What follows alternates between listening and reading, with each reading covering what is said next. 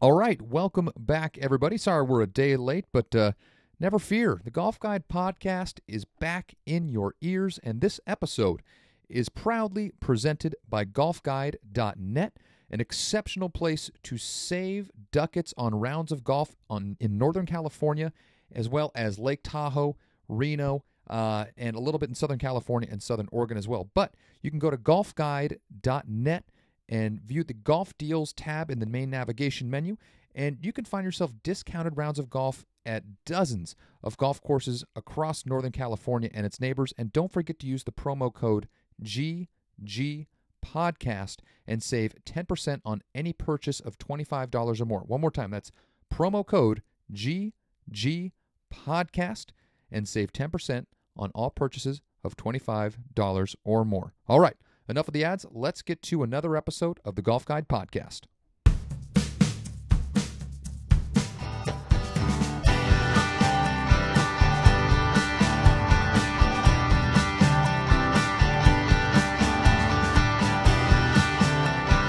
Well, it certainly is delightful to have all of you guys back here with me this week. Uh, sorry, as I mentioned in the uh, the prelude, we are a day late, but I just got so much stuff going on here. As uh, as you guys likely already know, I mean, I got married a couple weeks ago, and some kind of still dealing with the aftermath of all that stuff. And so, but anyway, before we get into it, uh, I wanted just to talk a little bit about the Ryder Cup uh, that's going to be coming up in a few short months here, and just a couple interesting things that I read uh, regarding kind of how France is dealing with the upcoming, you know, uh, you know, well, what is that term that you when something happens every other year, penultimate? But anyway, the you know the one time every four years that Europe gets to host the Ryder Cup and how its host country France is going to be dealing with all of that. But uh, first, I just want to let you guys know that uh, this past weekend.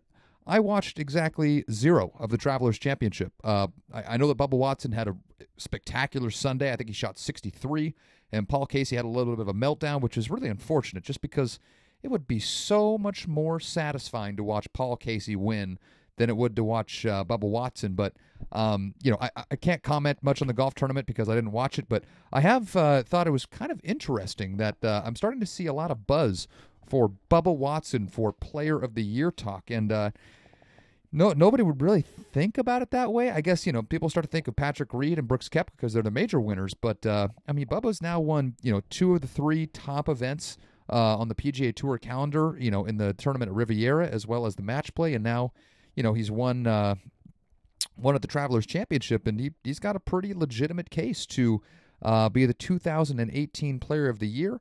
Um, you know, if he wins one of the last two majors, you can almost assuredly uh, put you know put that thing in the bank for him. So uh, interesting, you know, on, on the PGA Tour front, that Bubba Watson has very clearly had the best the best year on tour thus far. But uh, anyway, uh, I did want to just briefly touch on my weekend that did not involve watching golf, and that was I was down in Monterey. Uh, my wife, uh, one of her best friends, got married down there, and you know I had a wonderful time at the wedding. But uh, I did get a chance to go out and play Poppy Hills uh, for the first time in a, maybe two or three years, and the last time that I had played it was pretty recently after the course had reopened, and it was challenging because the new style of Poppy Hills um, you know, it, it, looks and is supposed to play a little bit more like a links golf course with, you know, more firm greens, firm fairways. Uh, I think their grass is not, it's obviously not pure fescue, uh, but there's a, it's a fescue hybrid with a couple of other things like rye and uh, some other stuff like that. And I have to say, I was very, very pleased. Um, the course is in absolutely fantastic shape. The greens were tough. I mean, those things were rocks. Um, it, it took me about four or five holes to realize that I needed to start respecting them the same way that I do when I go to other links golf courses, you know, like something in Scotland or something abandoned or something like that, where it, you you do not want to fire at those flag sticks. If you want to get anything relatively close to the hole, you got to be landing it on the apron in front of the green and letting it hop up and then release to the spot that you want it to. Um, but the good news is the way that the course is designed, it has a lot of open aprons and it doesn't have a lot of bunkers, you know, front and center. Uh, fronting the green. So it is possible to play, you know, play like that. And you know, as many of you likely already know, I think it's a little bit more fun that way. I think uh, the strategy is a little, a little more interesting. So all in all, my round at Poppy Hills was great. I didn't realize they had reversed the nines. I'm not a big fan of uh, th- their choice to do so. Now the first hole, if you guys are familiar at all with Poppy Hills, uh, the first hole you got to go across the street. Uh, so your you know your tee shot is far you know far away from the clubhouse, and I don't know this.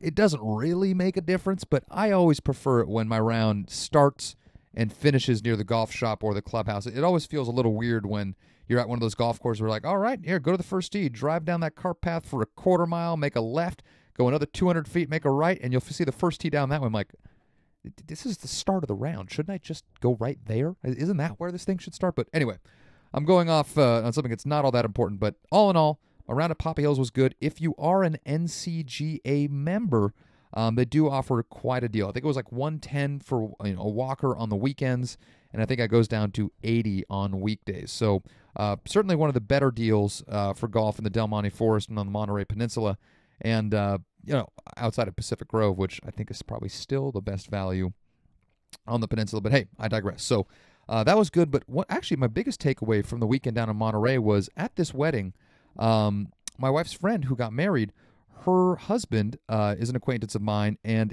he is actually a golf course superintendent. He used to be the assistant uh, superintendent at Pebble Beach, and now he uh, is the head superintendent at a private club in San Jose. And pretty much all of his groomsmen and all of his buddies that were there were also in the business of turf. Like I, I can't even tell you how many superintendents uh, were present at this wedding. I mean, guys who were are supers at very you know well established golf courses all across Northern California and Monterey specifically.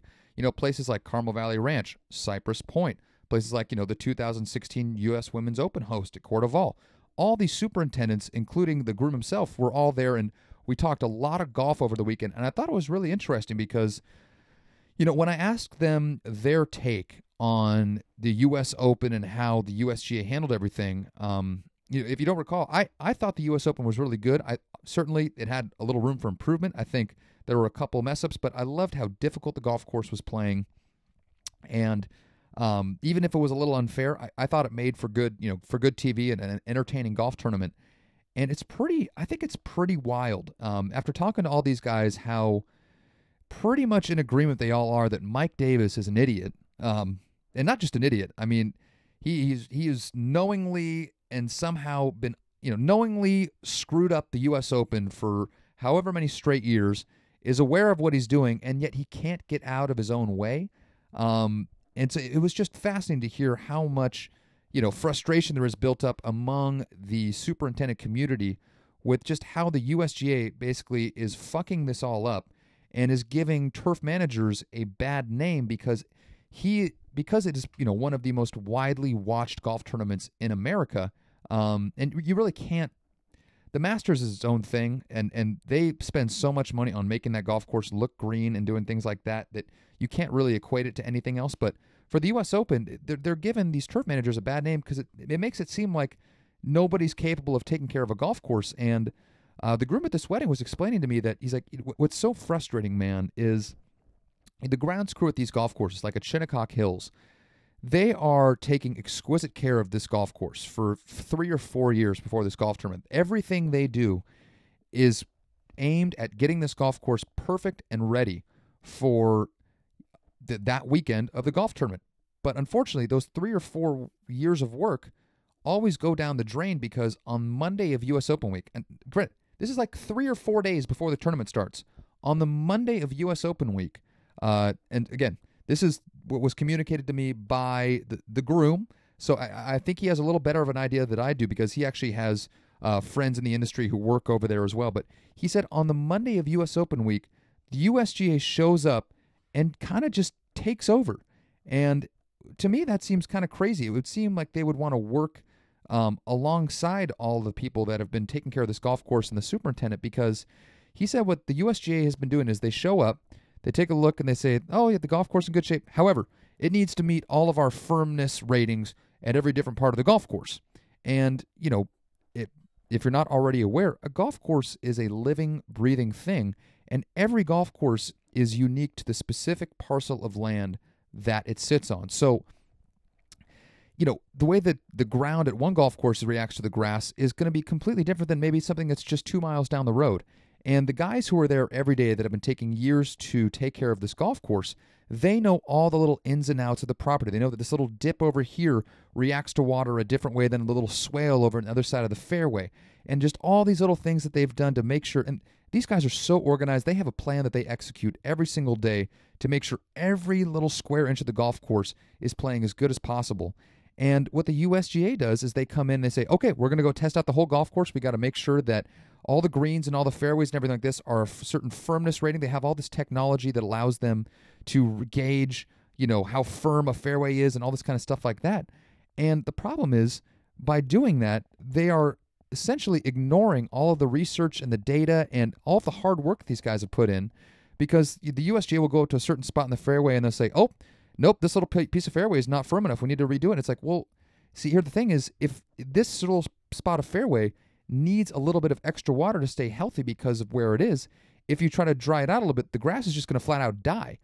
And the USGA says, nope, sorry, that's got to be the firmness rating, yada, yada, yada. And so it seems to me that the USGA is just so obsessed with utilizing the technology and the the tools that they have to get all these accurate readings that it's giving them a sense of entitlement, but also kind of invincibility. Like, oh no, there's no way we could possibly fail.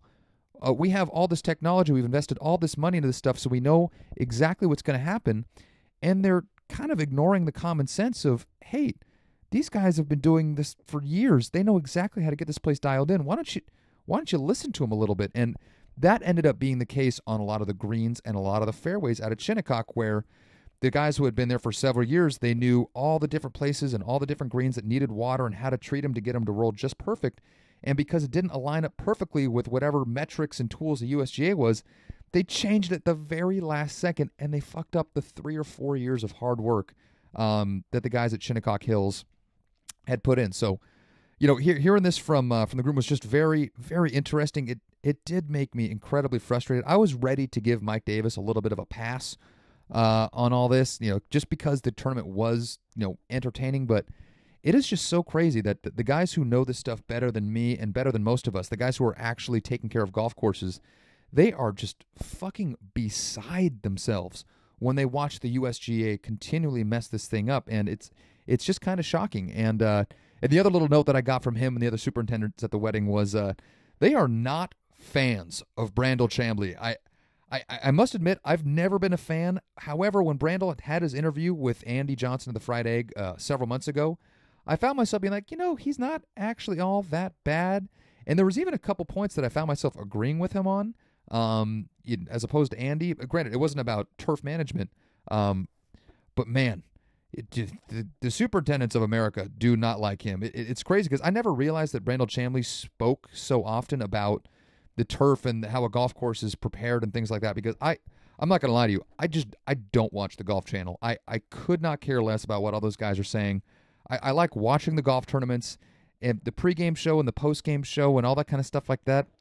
I just find that shit to be incredibly useless and, and boring. Now, I have a lot of other good friends who I, I would dare say are even bigger golf fans than I am that love it and eat it up, and that's what they put on in the evening when they get home from work. But it's it's just not my thing. So I was never aware that Brandel was that critical um, and and talked about you know turf management as often as he did. But man, he has got a, an enemy about ten thousand people strong uh, in the turf you know the golf turf management industry that think he is just an absolute douchebag, douchebag. So with that note, let's uh let's get off that and let's address this uh kind of interesting little story I had saw regarding the uh the French the French and the uh, upcoming U.S. European Ryder Cup, which is going to be taking place September 27th through the 30th at Le Golf National uh, in France. And I just thought it was kind of interesting. So I don't know a whole lot about the golf course. I've heard about it in the past, but it's kind of a little bit more in the spotlight right now because uh, currently the European Tour is playing um, an event at Le Golf National. And I think it's actually the French Open. And so you would think that a lot of players from both the U.S. and the European Ryder Cup teams would be playing in the French Open this week to kind of prepare themselves. But apparently, um, it's not. I mean, Justin Thomas is the only top American player participating in the French Open this week. And he did say that part of the reason he went over there was to kind of scout it out. But um, apparently, you know, according to an article uh, from Golf Week's Alistair Tait, um, he said that you know going there, you know, now that he's been there, that going to play in the French Open may have been a little bit overkill. Um, I quote Justin Thomas from Alistair Tait's article: "Quote, it's a great test of golf, uh, but it's all right in front of you. It's not like there's any hidden tricks or or anything like that." End quote. Um, and I thought that was fascinating. What he's basically saying is, hey, it's a good test of golf, but it's fucking boring. It's easy. There's not. There's really not going to be any kind of a home field advantage for the Europeans. It's it's a straight, you know, it's it's a somewhat boring, albeit difficult, uh, test of golf. Um, and as Captain Thomas Bjorn noted uh, in this item by Tait, um, the, the, European captain doesn't really plan on getting carried away with trying to create some sort of an advantage for the European team. So, uh, one more time, quote for Thomas Thomas Bjorn here: "quote It's not particularly much narrower than it's ever been." Uh, when he's referring to Le Golf National, it's pretty much where it's always been. Once you have a great golf course like this one, you've got to be careful you don't overthink it and don't overdo it too much. In the same sense of that golf uh, that the golf course that's there, that's the course you've got to go out and play. Uh, end quote. There's just not. it just seems like we may be in for a somewhat boring architectural golf experience when the Ryder Cup rolls around um, this September, and I think that was kind of a bummer because I was thinking like. I, I almost wish the Ryder Cup, I mean, because it's only every other year and then it rotates between America and the U.S., it doesn't really seem like there's enough time to be wasting Ryder Cups at less than exceptional golf venues. And I'm wondering if maybe maybe it's time to, you know, put in like some sort of a rotation where you have five or six American courses and five or six European courses uh, that kind of you know share in the duties of hosting the Ryder Cup. Um, and certainly, I mean, I guess there's some of them out there that would overlap with the British Open and the U.S. Open, but I mean, how fucking cool would it be to, you know, have the Ryder Cup be staged, you know, in Los Angeles at LA Country Club or Riviera, or maybe up in Monterey at Pebble Beach or at Cypress Point. Um, some, I mean, it would just be so spectacular to see those guys playing venues, venues like that. And you know, for the the European side of things, I mean, why the hell aren't they hosting the Ryder Cup at the Old Course? That would make for a really, really fun Ryder Cup venue.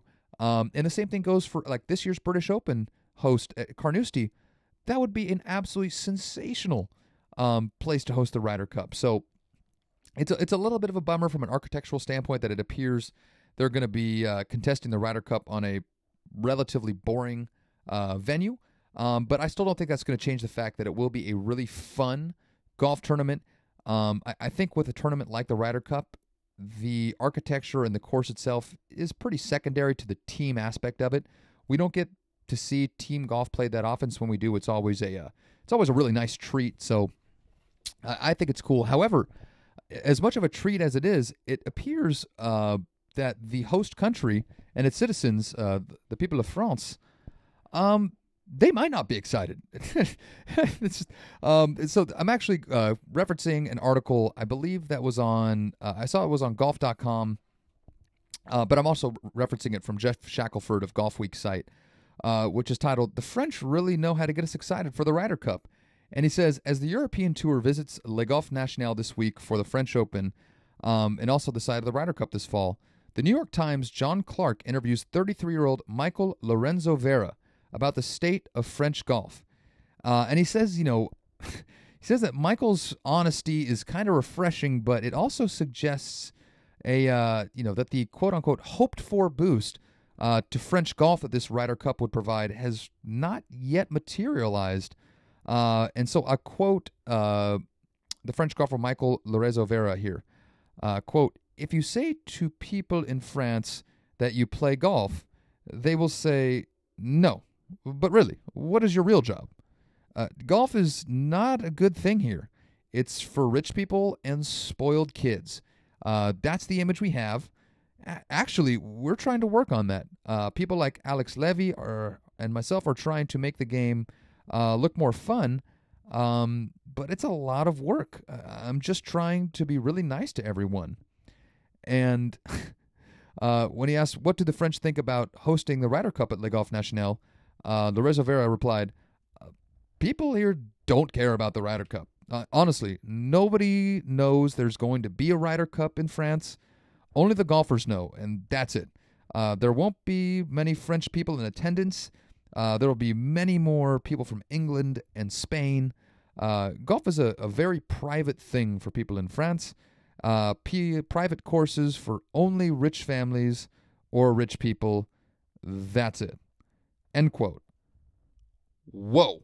Uh, there, there was a lot to unpack there, but I, I just it's it seems kind of crazy that golf in France is close to where golf was in America in like the 40s, um, but maybe even a little more so because it's been around for as long as it has. That it just seems a little crazy that uh, a country that is going to be hosting the Ryder Cup really there's just really no interest in golf from the people of that country. Um, I know during the couple years that I lived in Korea from 2013 to 2015, it actually was kind of similar over there. I know it seems like golf is a, a massive thing in Korea, considering that 94% of the ladies on the PGA Tour are from Korea, you know, give or take, you know, maybe 50%. But um, it, it's crazy that, like, the cheapest round of golf you can play in the Seoul metro area in Korea is like $350.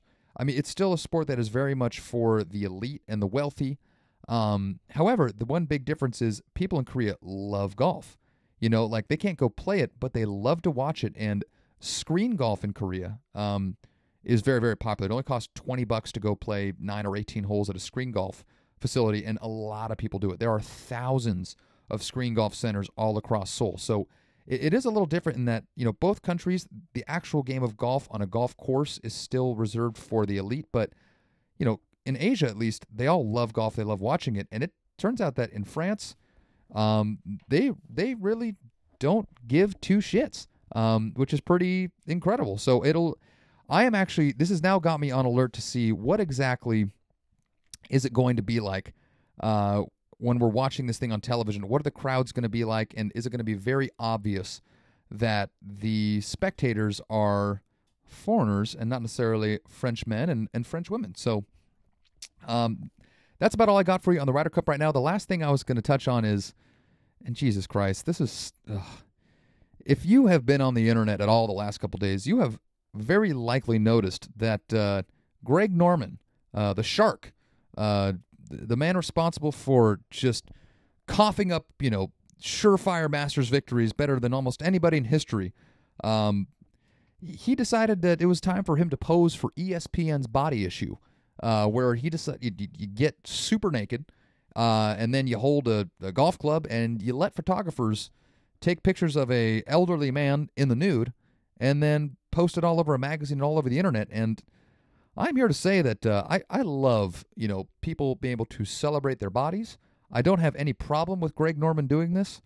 Um, but I'm just going to say, it's just an odd choice. It's it's a very very odd choice for Greg Norman, who uh, has a you know a successful golf architecture business going, um, and it's just I don't know. I, I've always associated Greg Norman with being kind of a d bag, and by him posing nude for ESPN's The Body issue, and then going on to Fox News's Fox and Friends to discuss how wonderful it was and talk about his uh, his journey of posing nude, it it just struck an odd chord with me. And I think what's even weirder is that uh, POTUS himself, uh, good old Donnie Trump, uh, you know, uh, we, we don't try to get too political on this podcast. I think by listening to me, it's pretty obvious that I think Donald Trump's an idiot, but, you know, he's also my commander in chief, so I hope he does well. So he did uh, tweet out to uh, say, say, I just watched uh, Greg Norman on Fox and Friends. Uh, said the president is doing a great job. All over the world, people want to come back to the U.S. Uh, thank you, Greg. And you're looking and doing great. And so, I mean, Greg Norman, people like me may be wondering why the shit he decided to pose nude for ESPN the magazine, but hey, you know, Donnie T, you know, D- you know, Small Hands Donnie is very, very in on it, and uh, his takeaway from Greg Norman talking about his experience, you know, posing for ESPN the magazine is that Greg Norman says people want to flock to the United States uh, because of how awesome uh, of a job Donald Trump is doing. The only problem is that when they do come to the states, I guess uh, they you know, get separated from their families and detained and all that stuff. But anyway, that's uh, that, that's another topic for another time. That's all I got for you guys uh, today. I, if you haven't seen Greg Norman uh, and his pictures online yet, don't just don't don't do it at all. No, no no need to go see it. You're not missing out on a whole lot. If you are into hot, naked sixty year old ass, then by all means, you know, have at it. Um, but other than that, that's all I got for you guys this week. I hope you have a wonderful weekend. Uh, make sure you're watching uh, Golf Tigers playing at the Quicken Loans uh, tournament in Washington, D.C. this weekend, so that should be a fun time. And uh, I hope you guys get a chance to play some golf. And uh, without any further delay, I will be back with you guys next week. That's all for now. Mahalo, everybody.